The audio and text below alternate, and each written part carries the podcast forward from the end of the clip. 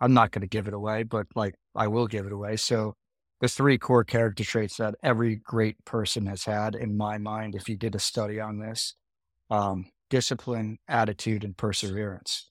I think you have you'd be hard pressed to go back in time and look at any great people who have done anything that's been like one of those wow things that didn't have those three things.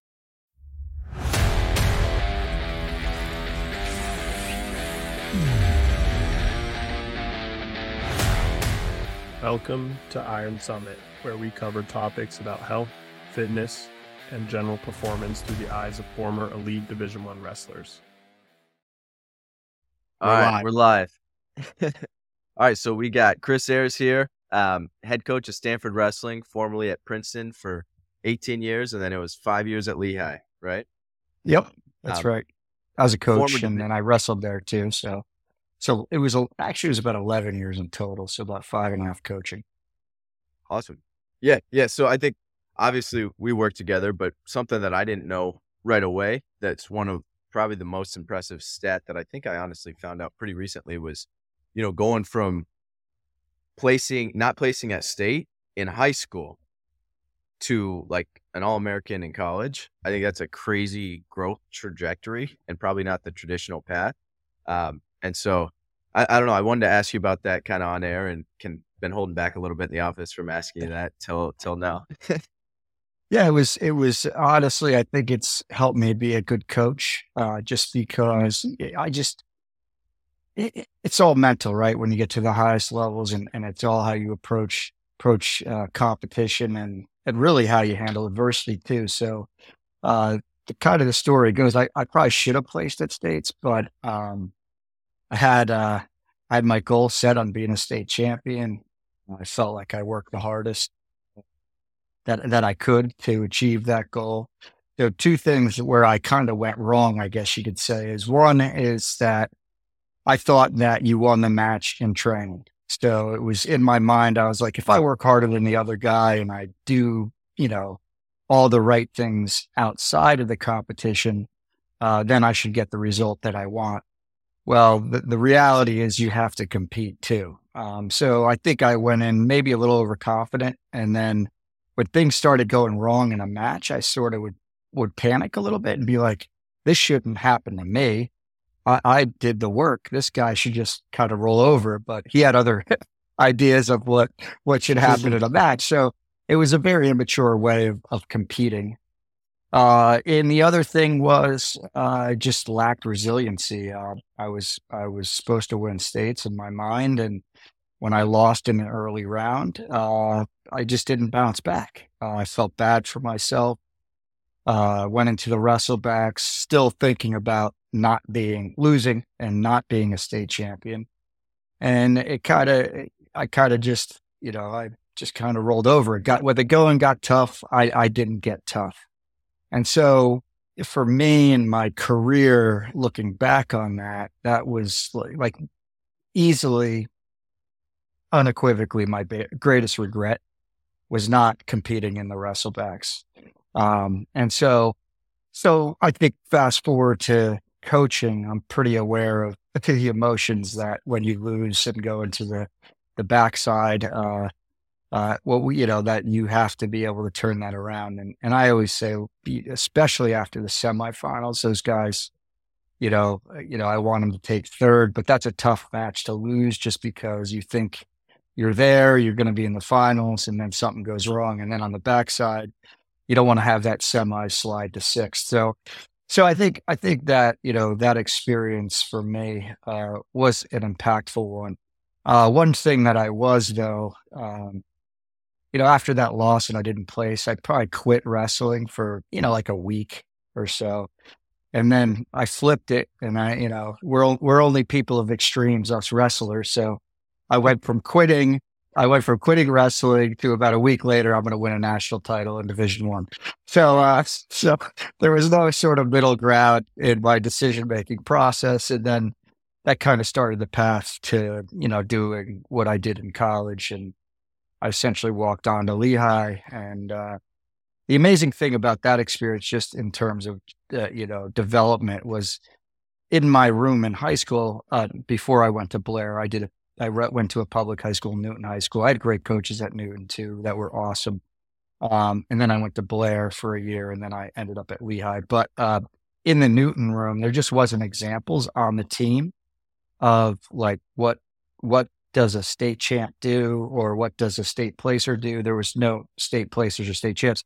So I had this, you know, a state champion was sort of this mythical figure in my mind of like this guy who, you know, woke up at four. He, you know, had had milk and rocks for breakfast, and then you know, like shoot, like yeah, shoot from yeah, inquest, Quest, Yeah, carrying yeah. the log up the Eh, stadium stairs. yeah, yeah, exactly right. So yeah, shoot, yeah, shoot was the the state champ, and um, and and I worked really hard. I did actually get up and work out in the mornings before school and those type of things. And then when I actually when I went to Blair and then also Lehigh, they both had you know examples of guys who were competing at the highest level nationally, all Americans, national champs, and so it was kind of funny. I actually saw them, and when I was training with them, I kind of thought they were slackers actually, uh, compared to like what what I was willing to go through. And so that gave me like supreme, co- and then I would beat them in the room, etc. And sort of, I realized, you know, like yeah, I was training harder than everyone. I just didn't know it, and then also, I was willing to do more. So almost in an instant, it flipped for me uh, mentally, and that's the shift that I needed. That like I could I could win nationals. So I didn't do it, but I did pretty well. Um, and so so that was sort of a quick version of you know how I was able to do what I was able to do. Um, and and the, and the backside thing really, you know, that when I got away from it and I looked back, you know, I was sort of embarrassed by the way I handled myself, and I, I just think it was just a little getting a little bit older and gaining a little bit, bit of maturity. Um, and just a little regret also just like you should have got third like why didn't you know why didn't you why didn't you take the necessary steps to to do that it's just it was just i gained a lot of maturity from that experience and then the blair and the lehigh having models around to emulate and see where i stand was really important Did I think too. Did you like- end? Go ahead, Ryan. no, you Um, got it, Max. Question. I was curious. Did you end up at Lehigh through the Blair connection? Is yeah kinda so what led you Eh, there? my, my story is i mean it's a long story but like um so i had trained at blair um in the summers jeff buxton the blair coach um he had an interesting thing. It's kind of how blair got good is he he was big into freestyle and he let anyone come into the room in the off season. So i had started training there going into my junior year and then um and then you know, my going into my senior year summer, uh, go go to my senior year that summer, I trained there. Then I graduated. I was supposed to go to another school. Actually, I had paid the deposit to go to another school, and I was, I was sitting against the wall like you do, and, and I was kind of like, I don't know, I was just contemplating. You know how it is after practice. You you know those moments against the wall. Yeah. And you're sitting there just contemplating things and had a great workout. And he comes over, he says, What's up? I go, you know, I, I really don't want to go to the school that I paid the deposit for. And he said, you should come here. And I said, it was, it at the time, it was a prep school. It was, I don't know, at the time it was expensive. Call it today's day and age. I don't know what Blair cost, probably $50,000, but back then I don't know what it was. And I just said, like, you know, uh, I didn't come from money or anything, or, uh, you know, we were very middle class, if that. Uh, so, so uh, at the time, uh, and so he goes, "Oh, you'll come for free." He knew he knew sort of my my background. So so I ended up. He said, "Just do a PG year." I didn't even know what a PG year was. So that kind of changed the trajectory of everything because I told him I wanted to go to Lehigh. Lehigh didn't recruit me. I went to all their camps. I was obsessed with this guy Sergey Beloglazov Yep. at the at the time he was the coach at Lehigh. I would follow this guy around uh, from camp to camp to camp. I went to Lehigh camp every year, and so he says you should come here and be a PG. And uh, and we have a bunch of PGs coming in. Um, and he said we'll put you on a good path to possibly getting into Lehigh. The same thing happened at Lehigh too. I looked at the price tag and I was like, I, I didn't even know about financial aid. Like, so I, I'm a first generation college kid. Lehigh at the time was probably, you know, 40,000 or something like that. So I just took it off my list. I was like, I, we can't afford this, but I didn't know about financial aid. So when I had this Blair experience, that's the first time I knew there was like, holy crap, there's financial aid. So he goes, we'll put you on the path to Lehigh. Um, and, and here's what you have to do. And so I had to go to like, it wasn't summer school. I don't know if Mr. Stovall is still around there, but his wife, uh, Miss Stovall, I didn't, I didn't know how to, I knew how to write, but I didn't know like structurally how to write. So I, she, I had to like do summer class. So I'd go to practice and then she would tutor me in writing.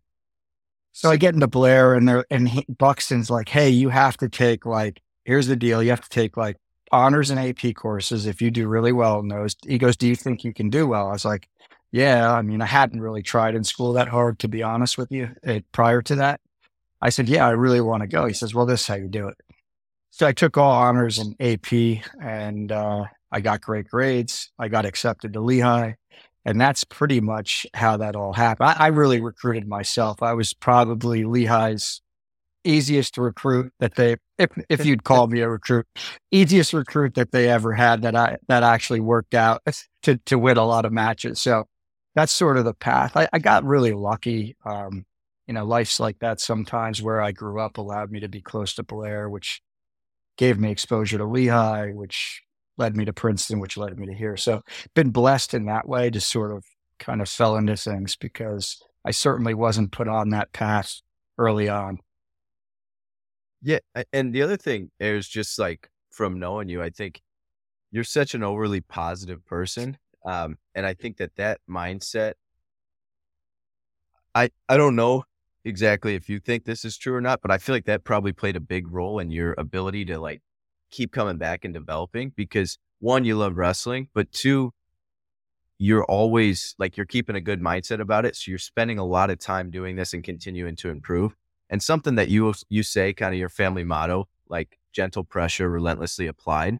Um, maybe walk us through a little bit, like how does that play in your development as you know an athlete but also as a coach you, you, know i think even when you came out to stanford it was like an impossible time it was probably the worst time to come out right there was impossibly too many things going on yeah. and you just you just lined them up and knocked them down and i think that like that would have broke a lot of people um, but your mindset i think played a big role in that and i, I kind of see this common theme in your life of that mindset so walk me through that a little bit and how you like did did you just come up with that? Is that a family thing? How how did that get ingrained?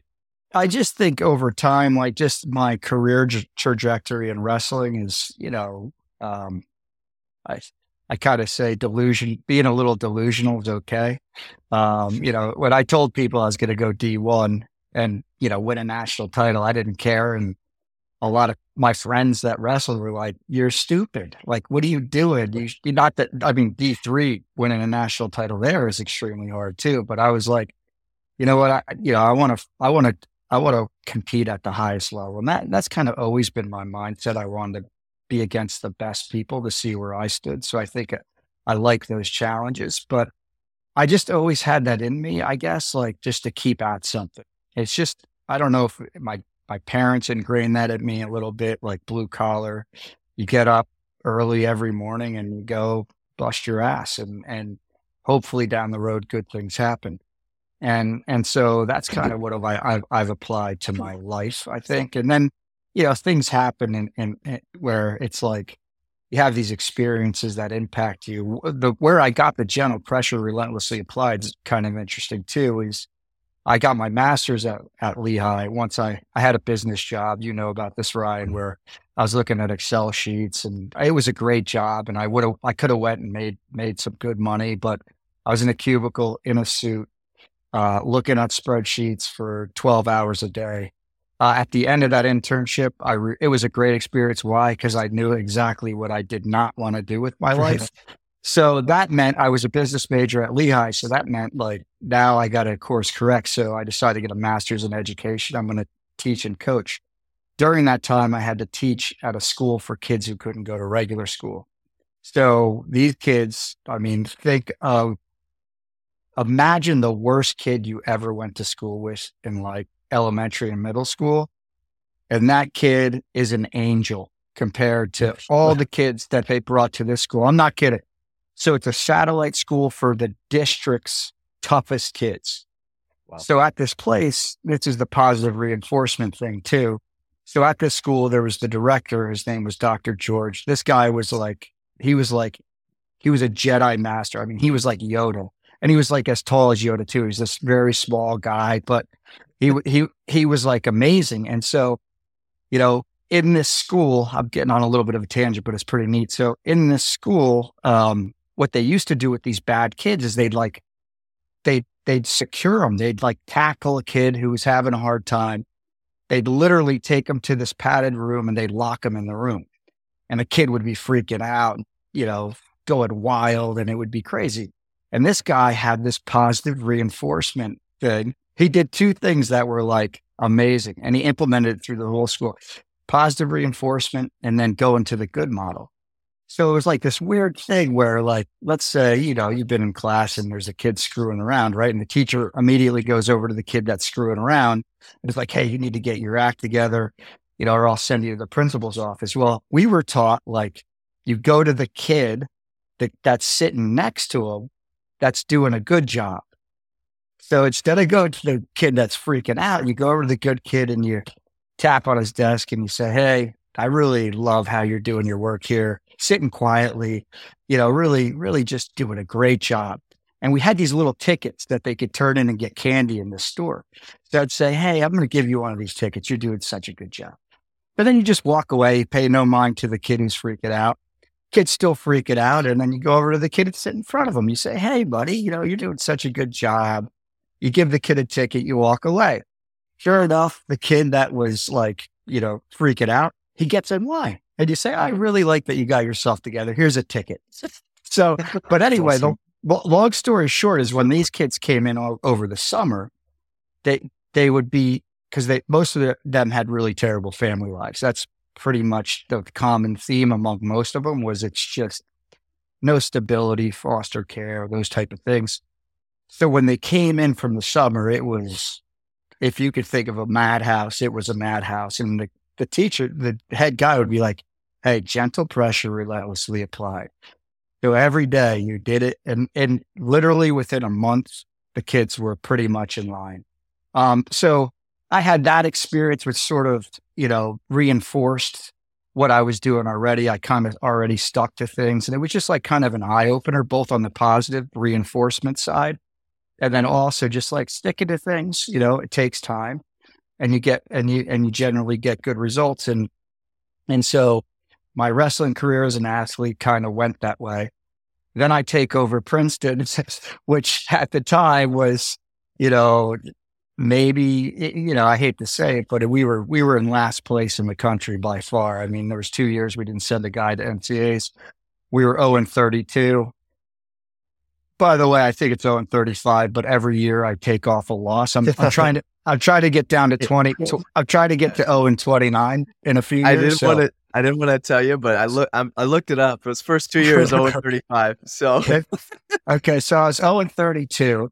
And so so so you know, so and then you know, we built something there too. And that was that was so rewarding because really in the beginning there were, you know, you start to question yourself um, yeah. a lot when when things aren't and people when you're the coach too it's when you're an athlete people might question you a little bit but like when you're the coach of a team and there's a yeah. lot of people that care about the team uh you know there you know people start thinking was this the right hire you know so thinking those things out i think those experiences allowed me to do what i do and it's really now that i'm the age that i'm at i just kind of have you know a good perspective on what I think I have to bring to the table to to do things. And I think it is that gentle pressure relentlessly applied.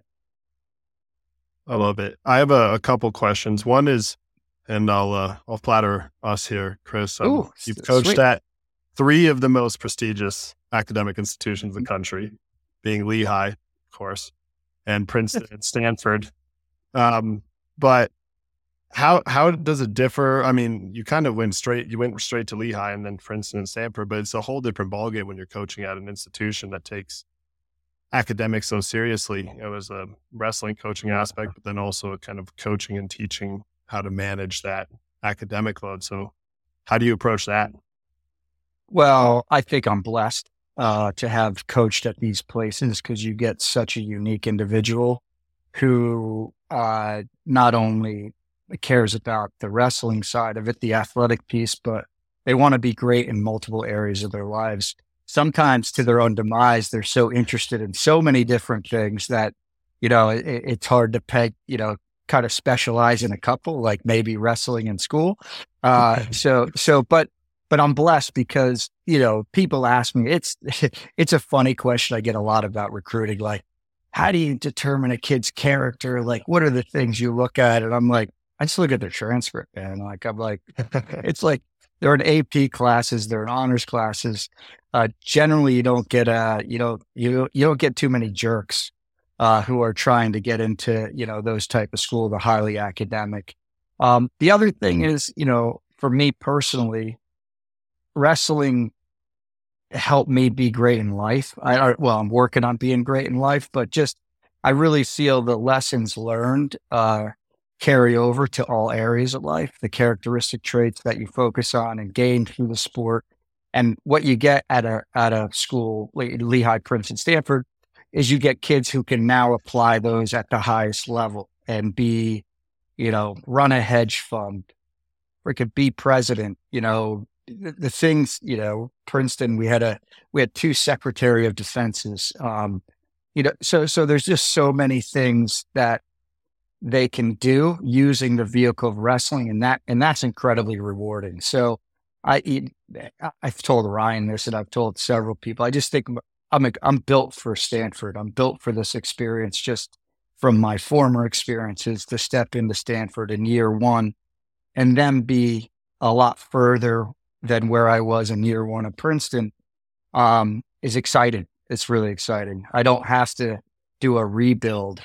I, I get to, to work with some of the best people in the country to take this to what I think can be a national championship team at some point. So, um, yeah, so it's a it's a blessing to have been at these places and work with these type of kids. I mean, they blow me away too. I mean, just just with what they do and and the classes they're taking and the internships they get. It's just a really cool thing um, to see yeah. that.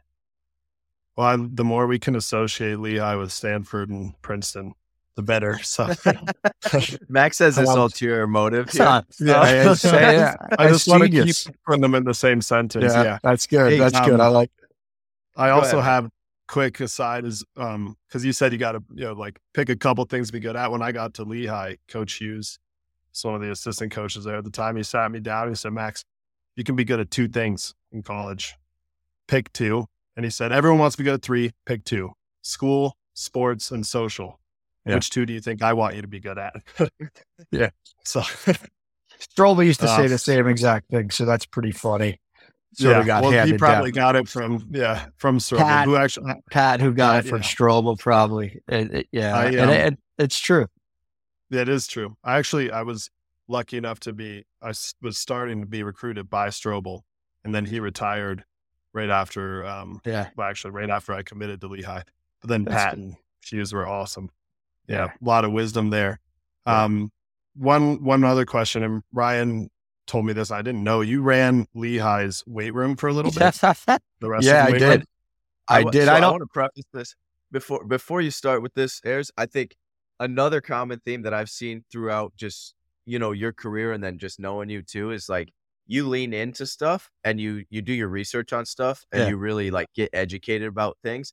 And it's not even like I, I, mean, we'll have a conversation about something, but I, I didn't even know you were interested in this thing. And then yeah. it's like, oh, you actually have done a lot of research. So it's really interesting to me that, you know, you you know a lot about weightlifting and you did yeah. a lot of this stuff. And and how did that really happen? And yeah, walk us through, you know, yeah. Lehigh's so I don't look I don't look like it because I'm a tall, tall, skinny guy. But um, you know, and I, I don't even know if I told you this, Ryan, but you know, that was the key.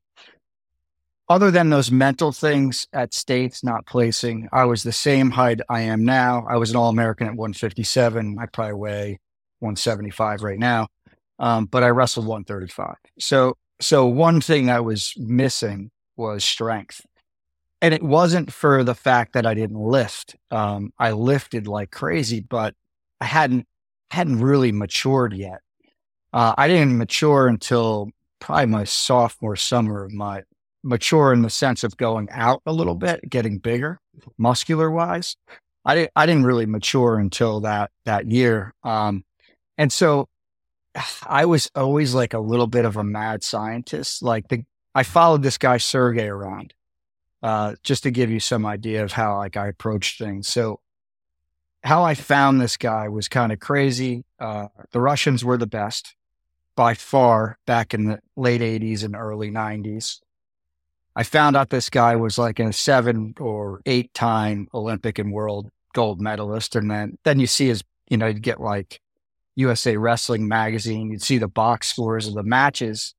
And and and I'd see he'd just like tech everyone or pin them or whatever. I was like, God, this guy is like a freak. So somehow I ran into this guy, Don Ernst. He had all these videos. So then I got these Sergey videos. So this is how I got obsessed with like technique and Sergey. So similarly with the weightlifting, um, you know, this is funny. Like I would get like back then there was no YouTube or anything. I, I didn't have Huberman giving me the proper protocols, right? So so I had to like kind of kind of do my own research. So kind of starting with out with like bodybuilding. I had like Muscle and Fitness magazine, which actually was kind of good because it was sort of hypertrophy yeah. stuff. You know, so that's what I needed. I need I had no muscles. I needed some muscles before I could think about some serious strength. So those, you know, those bodybuilders are higher level reps and, and trying to get j- jacked up. And so then I start, I don't know how I ran into to a guy in high school who kind of knew the science behind it. And I don't know when periodization came out, but uh, it, it was around that time that I started learning about it. It might have came out sooner. And then there was like this bigger, faster, stronger program that was sort of based on periodization I had started using that and I was pretty successful with it. So, you know, I didn't go in the gym and like look at the biggest, most jack guy in the gym and say, Hey, what do you lift? Like, what's your routine? Which back in those days, that's kind of how you got lifting routines. You're like, Hey, that yeah. guy had, that guy has huge biceps. Like, I wonder how he got those huge biceps. And then the gym, the gym guy would teach. So I did, I did try to find as much information as I could about weightlifting. So I felt pretty, and you know what? Santoro was similar so Santoro was my my my coach. He was the assistant, and he used to run the lifts. So I used to lift. He used to put me through lifts. So when I came in and and Pat had left, he goes to Maryland, and then I take his position. I kind of fell into it, to be honest with you, but I had a really good education on like weightlifting. Um, I thought, and and I and I and I felt good about it. So that's kind of how I came into it. I kind of um no, I don't kind of. I I do my research, like you said. Um, I'm a student. I love that stuff um, in relation to, you know, now you do have podcasts. We talk about them in the office a lot about, you know, when I was telling you about photons, Ryan, get those photons in the morning from the sun. yeah. So that's, that's a little inside thing. But, um, yeah, so I, I researched it. I felt confident. Um, I knew like I knew protocols for guys who were cutting weight. I like what they should be doing, guys who wanted to get bigger. Um, and so, yeah, I pretty back in those days, there's no strength coaches for wrestling. I mean, that that's just the fact of it. Maybe football had a strength coach. The position of strength coach was non-existent. Um, yeah. You know, the guy who ran uh, the the gym for the whole school like he would write programs for like soccer and he would try to write one for wrestling and we'd be, we'd be like what the hell is this shit like you know this isn't good um and so yeah i just i just did the research and implemented it it's a little trial and error too just like briefly what what what would that look like like just brief overview of you know obviously you're saying you had some different plans for different yes you know for guys but so basically you know um again, it depends on what you wanted to do. I could give you like I know I moved up a year, so I had a pretty intense hypertrophy phase that lasted a pretty long time over the summer, going from my sophomore to my junior year, where I knew I had to get bigger. Uh, I actually was doing body parts at that time, like so. So that's kind of like I see strength coaches now that are sort of like almost full body all the time. But that really helped create a base. Um, And then I sort of like, as we got into the season, I was big enough by the time I got into the season, I actually had to lose some weight. So then I cut back to like more of a strength protocol where, you know, we're doing way less reps than hypertrophy can be hit pretty high, eight to, you know, quite a few. So going a little bit heavier, uh, but not as many reps. Uh, so I didn't want to gain weight uh, through hypertrophy. I kind of want to teach the fibers to just work better um, and and be able to handle more force. And so that would be more of a you know strength protocol. Power was sort of like a little bit of a power phase, but not too much. And then once you hit season, it's sort of like maintenance. Uh, you know, you get one, you get one or two maybe lifts during the during the week if you have a good little segment there you, where you can get maybe a couple weeks of two or three where you don't have competition and then we moved into that so that kind of was basically what I looked at uh, when planning other guys' stuff. It's just sort of like how long should hypertrophy be? How long should strength be? How long should the maintenance be? Um, so that's kind of what how I segmented it out, and it was nice to have me doing it because it was just me with the team, um, and I knew every aspect of their training. Uh, I actually did it at Princeton too when I started, and then we kind of got a guy a guy who was interested in wrestling, and so I was like, maybe we'll use this guy. So I've, I've moved away from it, but there's definitely some huge benefit to having someone who is aware of, hey, what exactly happened in practice yesterday? And we're going to have a lift this morning. How do I cater that lift to what just happened at practice? Um, yeah. I get nervous about that because I don't have control, but you know, through the day to day, as you know, Ryan, it like gets away from you a little bit. Yeah. yeah. I, go ahead, Ryan. I think we're going to ask the same question.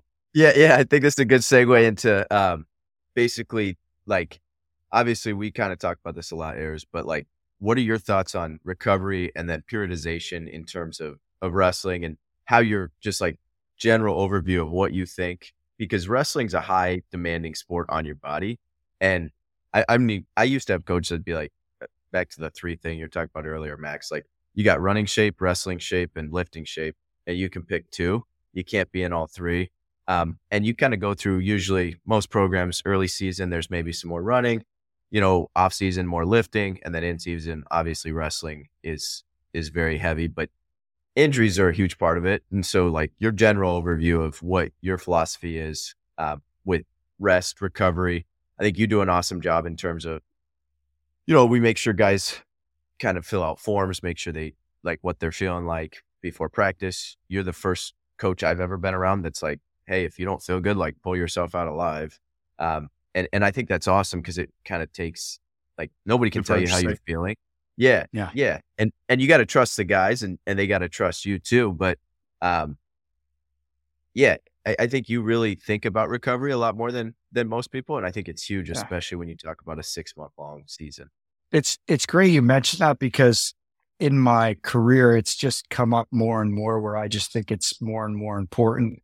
Um, and now we're hearing, you know, like Huberman and just different podcasts, you know, the greatest, I, I heard someone recently say the, the greatest, uh, athletic enhancing, like athletic performance driver is sleep. Like the, the number, like yeah, forget, no forget supplements, forget sleep is your greatest weapon. Um, it's funny. Pat used to say that stuff too. Uh, recovery is your number one weapon, basically. So, so I, so yeah, a lot of coaches are like push guys, push guys. We got to push them. We got to push them. My guys are highly motivated at this level. You know, most most of the guys in the starting lineup have goals of being an All American or a national champion. So we have the luxury of saying like, when do we have to pull these guys back? Um, and being aware of, of, you know, where they are mentally and physically is important. I think, you know, we had a situation this year. I don't know if, you know, 2020 hindsight's perfect, but, you know, we had a kid who was like pushing himself through an injury. Uh, you know who I'm talking about, Ryan, where we had, we had to step in and say, look, you're not wrestling. He just wanted to wrestle in this dual meet his parents wanted or were coming from a long distance to watch the match. He wasn't ready at all, but he just wanted to compete. So it had to be us telling him he, he's not allowed to compete. and it was the right call to be honest. He he actually missed the next competition, and he was able to compete, not at his optimal uh, in in the CKLV, but he competed pretty well. Uh, where if I think we would have wrestled him, I don't think we would have wrestled at CKLV, and we probably would have continued to have issues. So um, I got that from Strobel too. Um, it's funny we keep going back to this high school thing. I, I got I got to risk it. The other thing in high school, I absolutely was overtrained, one hundred percent. Uh, you, you, know, I talk about videos. There was this video, Competitor Supreme, which was Gable and the Iowa teams, and it was like we we train like madmen, you know. So I I took that literally, and I took it to a whole nother level where I literally by the end of the season, I was completely overtrained. As we were going into the postseason, it was like you have to do more now. We have to get like super in shape. And so a great story about that is, and this is this was an eye opener too. Um, so I go, so I was very vocal about my own.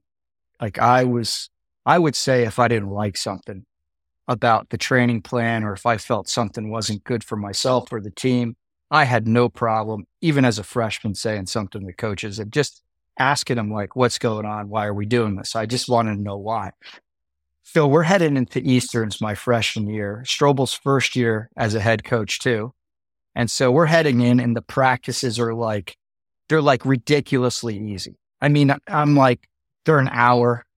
I'm like, the practice ends and I'm doing more because I'm like, what the hell is going on here? Is this guy giving up on us? And so, uh, so I'm like concerned because in my experience, it, it was like in middle school. It was like, we got to get ready for counties. Like, this is the big thing. And we're doing extra sprints and, you know, a bunch of stuff we never did before practices are longer. So I, I actually go to Strobel's office and I sit down and I'm like, hey, like, you know, what's going on? He's, he's like, what do you mean? What's going on? I was like, these practices are like the easiest practices I've ever done, honestly. Like, we have EIWAs, you know, NCAAs are in two weeks. And he goes, he was so funny. He goes, he goes, trust me. He goes, I want you dying, dying to wrestle at EIWAs. He goes, so I'm taking it away from you. He goes, you've been training really hard, like up until this point. I want you to have so much energy, you don't know what to do with it. He goes, just trust me and he was the Olympic coach at the time. And so it was like, okay, okay, okay. You know, you take the wheel. I'm I'm in. But if I but if I don't do well, we're gonna have some issues with this training plan. So anyway, I've seeded fourth or whatever. I make the finals. I take second as a freshman, which is pretty good in the EIWA. Go to nationals. I, I I probably wasn't even good enough to make the nationals. Somehow, I think with the training plan, I made it. Didn't do great, but it, you know, from that point, I, I was bought in. And then he explained it after. He's like, I learned this from running marathons. And I think at the time, tapering really wasn't a thing. He's mm-hmm. like, you know, marathon runners, he's like, they don't run the marathon like two days before the marathon. They they run a big giant chunk of the of their training is like five weeks out, and then they actually reduce everything. Yeah. He goes, the week of the race, they really don't do much. To be honest with you, it's like they just they just show up at the race and they're ready to go because they're healthy, uh, that they, they're recovered, and so, so that that was that was like a huge that had a huge impact on me. And then also with like lifting's a great example. It's like you don't get stronger with lifting, right? You get hypertrophy, especially is a great example. It's like you're actually tearing muscle fibers, right? So they can grow in recovery. So it's like the recovery period is where you get stronger and bigger, not in the actual lifting of the weights. So, so like those type of things, it, they, they kind of show the importance of recovery and it's a huge weapon too. I mean, I, you know, at Princeton, um, at NCAAs, we, we, the last probably eight years or so, we always outperformed where we were supposed to end up feed wise to a man, basically.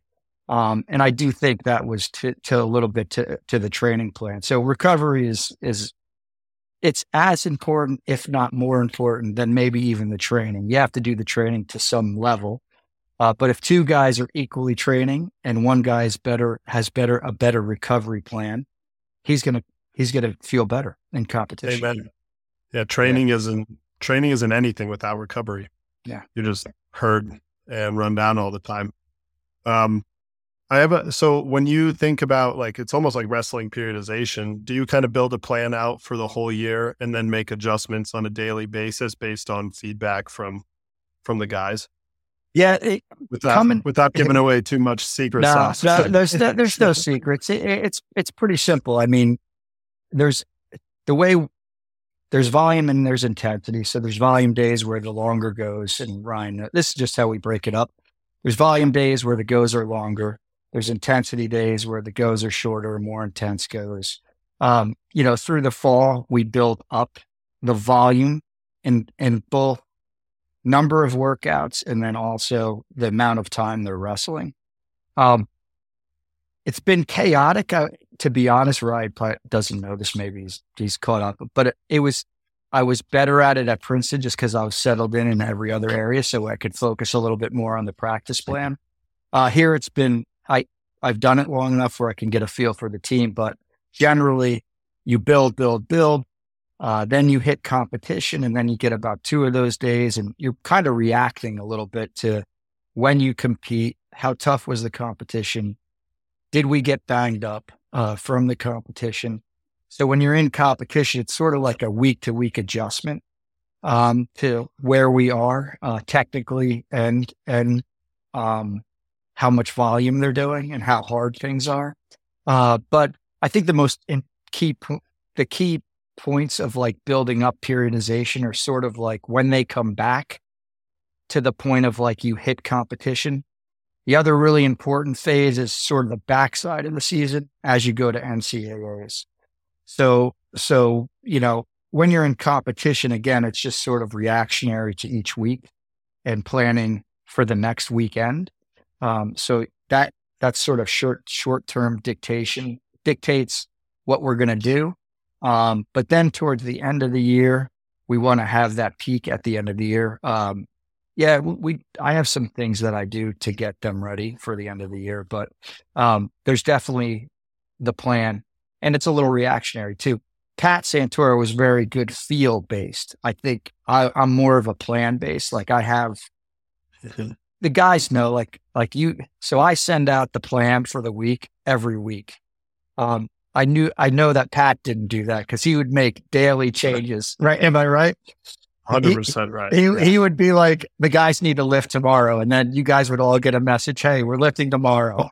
And and so, but but that's how he was good though. He had a good feel for what was needed. I'm more of a planning guy. I like the guys to know what's coming. So um, yeah, there was sort of a periodization, um, and you build them up to the season, basically. Yeah, and one other thing, Ayres, I want to get into a little bit with you is I think like leadership. Um, you are an extremely good leader, and I think that's not something that comes super natural to a lot of people. And maybe it came naturally to you, maybe you developed it. But I think one of the first things that you said when you came in um, to myself, to Pat, but also to the team is like this I don't know if it's like your main message, but you say it a lot with like this is a partnership, not a dictatorship. And I think mm-hmm. you build trust very early on, very easily. Um, and I don't know if you have like if you've ever thought about this or not, but I've seen you be a really good leader. I think you're a good leader. What what plays into that? And do you know like what your personal philosophy is with that? Outside of that, is that like a summary of it, or how do you how do you feel um, you're thinking about these situations because there's a lot of gray areas that go on day to day, right? Where you don't know the right thing to do. Um, but I think you're always, you navigate those gray areas very well. Yeah. I, I think first, this is going to be funny. I love winning. And so like, and I hate losing. So, um, so it, I was always the captain of anything I did, uh, because I wanted control of like, I wanted to have some control of the outcome. And I talked about this today in a team meeting, like, like it, I was a, I was captain as a sophomore at Lehigh. Um, and, and what I told you guys, I think maybe in the meeting I had with you and Pat, I said, if I wrestled somebody and like I did really well and they didn't have such a good day, I'd try to help them afterwards. Like I'd grab them and say like, Hey, you know, like on your single, I got you because of this. Like, so I think I've been kind of leading. It just kind of came a little natural, naturally to me. Um, the one side thing to that is like partnerships versus dictatorships. So I'm an only child. my default is I'm a total introvert, to be honest with you. But because I like winning, I know that I have to communicate. So it's, it, so it's like not a, it's not a super na- na- natural thing to me, but like I really love winning. So so um so because I'm not like an extrovert, I don't feel like a dictator. But what what I think everyone in the organization will bring something to the table. I, have told you this before too, Ryan. Like, and I want the team to come up with like, let's call it core values or or what's what's what's our brand. I want I want to be involved in that and I want to sort of drive it, but I also want them to come to it on their own. Um, I'm learning from them. I'm learning from you. I'm learning from Pat. So I do think it's like a collective. I just have this weird title of, of head coach, which I guess is good. But I think we're all leaders and there's leadership within the team. But to your point of like, I always, I always was the captain. Um, and you know, and the coaches always really liked me, you know, like, and they, they always, you know, pointed to me as like, Hey, do like this guy. Um, and so, so that's always come to me and, and selfishly, I just, I hated losing and I just wanted to win so bad. And delusionally, like the teams I was on, I was like, we should be really good. Like that, like, uh, why can't we be the best team? And that's carried over in, into my coaching with Princeton, especially. I mean, I, you know, I delusionally took the job and was like, hey, we're going to win the Ivy League. We're going to, you know, we're going to have all Americans and national champs. Uh, they hadn't won an Ivy League match for like six years. And Cornell was there, and Cornell was there, you know, they were having multiple national yeah. champs at the time, and people thought I was insane. But we did those things. We did it. So, so I think that you know, yeah. I mean, winning is probably I don't talk about it a lot, but I I love it. Um, but I was always the leader because I wanted our teams to be successful. Um, but I do believe in in I think that every not everyone, but there's leaders within the group that can really help us get there quicker if you give them permission to lead. Um, so yeah, I think that's, I don't know if that was the answer. Uh, I kind of got off track. I'm not sure, but I do. I tend to no, It was good. It was good. I think you do a great job of building that culture um, where everybody feels um, empowered to speak up with that. And I think that's yeah. that's something that not all leaders do. And it's funny you say that you like control because like I don't feel like you're that way. I think I said it to you the other day. Like you're very chill you're not very laid back. You know, I don't know That's if good. that makes sense. It uh, makes sense, sense. that know you, you yeah, know. Yeah. Um, but but you're very much like you let stuff happen, but then you also guide it too and make people feel like they they're coming to their conclusions. And I think that it's like it's a really difficult balance to to hold, and you do you do a great job at it. So I just I didn't know if, but it makes sense. Like growing up, you, you're you're captain a lot. You you've thought about this a lot, and obviously you do your research a lot. Um, you've built your whole your philosophy, coaching philosophy book. Uh, what mm-hmm. what made you ultimately decide to do that? Because I thought that was one of the coolest things I saw when you first brought that out. Um, yeah, talking about you. So so come yeah, that was a there were two things happened. Um, one was uh, I had all these great lessons. I had these great coaches. I said this today at a team meeting. You know, I went to Blair. I was coached by Buxton, maybe one of the best high school coaches in the country. It, at Newton High School, uh, the head coach Rick Peterson. He he was a D1 wrestler. He was seated number one in the country um, at heavyweight. Um, didn't work out for him. He didn't win it. He didn't place, but he, he was at a high level as well. Lock Haven was really good back in those days too. Mm-hmm. Down down to like I had this this this coach, Coach Cup, um, who would do anything for me, and he it, he didn't get paid. He was like a help. He like helped at the high school team, but you know, if I wanted to get in on Sunday, uh, to get an extra workout. And I called him at like, you know, eight in the morning. He would open the gym for me and work out with me. So I learned a lot from him too. And then I had Strobel and Santoro. So there was a lot of lessons I learned, and it was sort of like piecemeal though. It'd be like, ah, wow, that was a good nugget Strobel told me there, but then I'd forget about it. So then I read the winner's manual. Uh, the Ohio State coach, uh, there was a book where he wrote basically a book for the team. Can't remember. It's terrible. I can't remember the coach's name. I don't really follow sports, by the way, but, uh, and I was like, I should make a manual because I've had all these awesome experiences and I have a philosophy. And my coach said too, he always said, you should, you know, you should be able to write down your philosophy as a coach. And so that's kind of the nexus for the book um, that we gave. And that was at Princeton. We'll have one here. Uh, but again, I don't want to, I don't want it to be me to say like, Hey, here's, here's it for me. I want to get input too. So it'll be a slow rollout, I think, of like what we do with the Stanford team. But really, it was just about me. It's a life philosophy too. I mean, there's character traits in it. Um, you know, I'm not going to give it away, but like I will give it away. So the three core character traits that every great person has had in my mind, if you did a study on this, um, discipline, attitude, and perseverance. I think you have you'd be hard pressed to go back in time and look at any great people who have done anything that's been like one of those wow things that didn't have those three things. And so there's other things I have in there as well, but just getting to like the core of it is the character traits that make you successful in wrestling are the same damn things that make you successful in anything you do in life, whether it be professionally, whether it be with your family, being a good father and a husband. Um, and so, so for me, it was fun. It was actually fun. Like I hadn't revisited it since, I got here, to be honest with you. And then we had our Missouri thing and, uh, sort of attitude kind of was on the top of my mind. So going back in there and sort of reading those things was good for me to just solidify what I know, uh, what I know is right in my mind in, in terms of what, what these guys can get from the program. Um, so that's kind of how it came together. And it's just, for me, it was just, uh, I want to take what I was taught one step further and make it a little bit better. I love that discipline, attitude, and perseverance. I've I've heard the the saying the only things you can control are attitude and effort, and that's kind of you know, I think of discipline and perseverance are effort really, and yeah, and um, attitude. But I I love that, and yeah. couldn't agree more.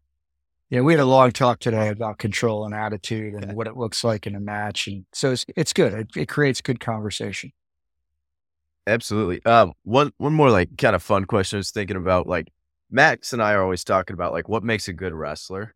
Um, mm. So, want to know what do you think is the most important like Ooh. athletic trait for wrestling? There's...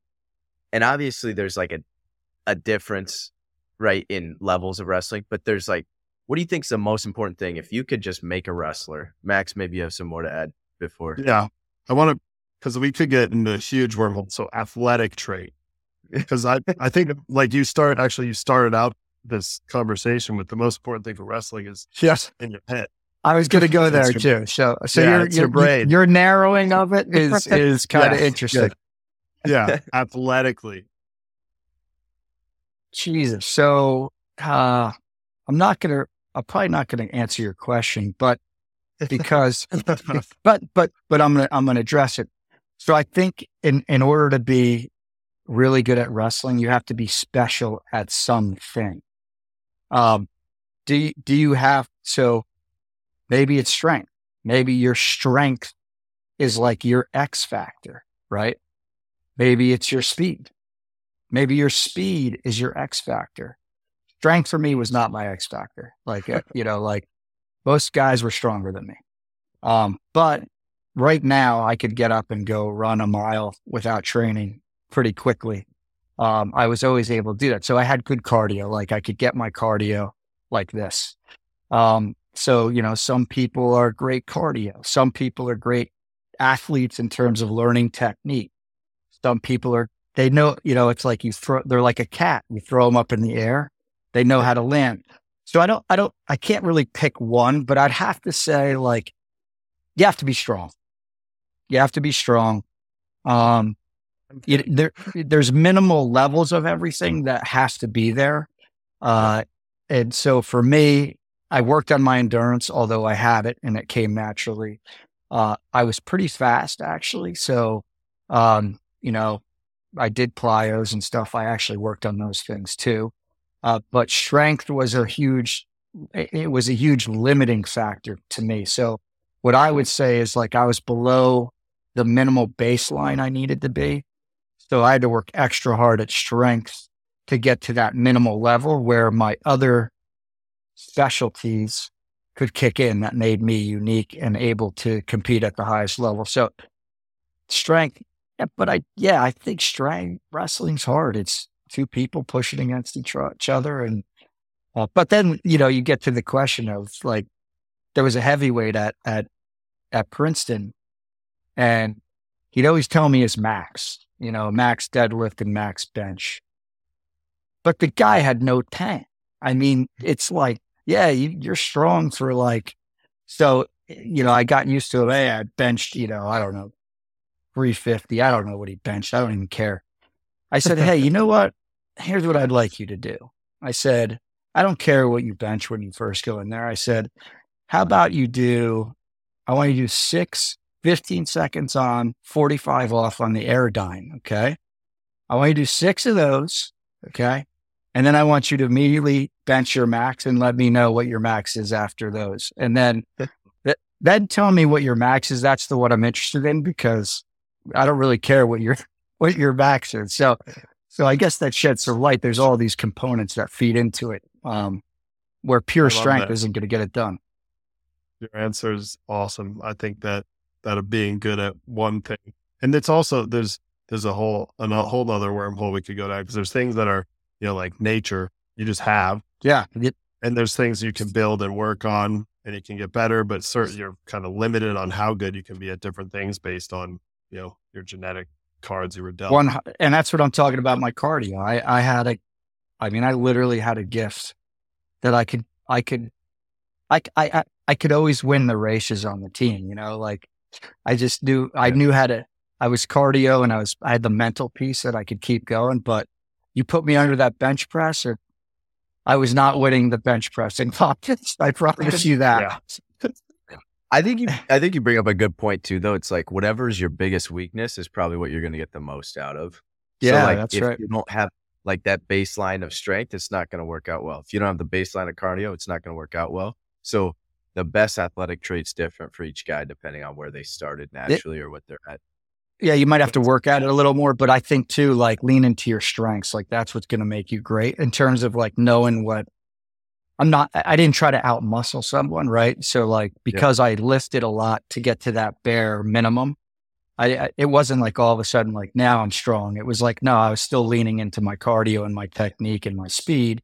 That's where I wanted to be, but having the strength at that baseline enabled me to compete against everyone. Um, but, and I think knowing your strength is important too, because then you kind of stay, it's like the guy that can wrestle in the open who's fast, right?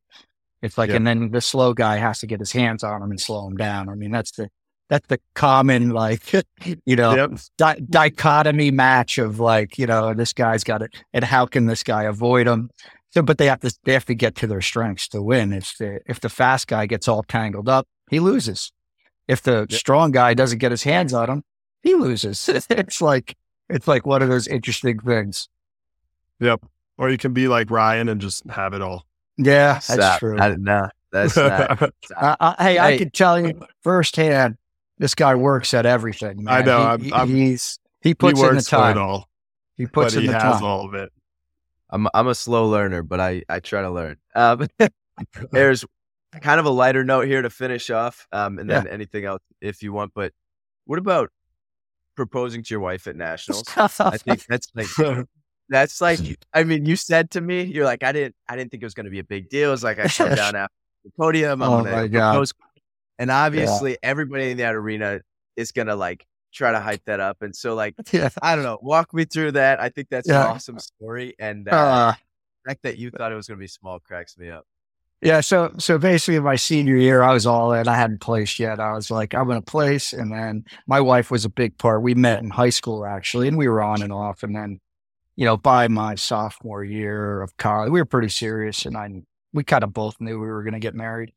Uh, so yeah, so I get a ring. I buy a ring on a with my credit card because I, I had no money.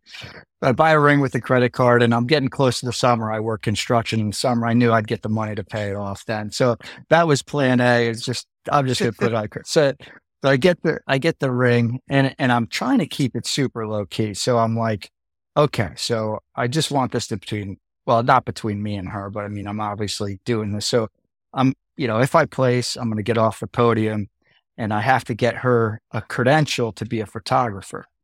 So, so that's the plan in my head. I'm like, you know, uh, all American thing. No one knows about it except I do and whoever gets her the media credential.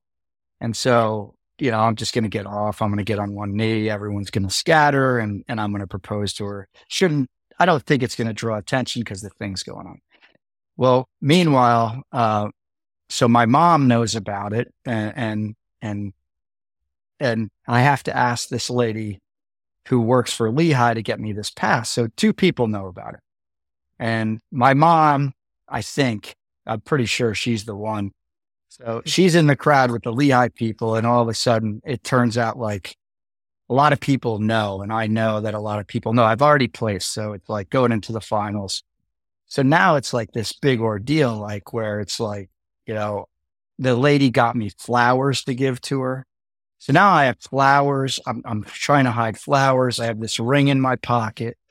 so I don't know this though. So like I'm I'm upset that a lot of people know. I really don't want anyone to know. So I'm on the podium.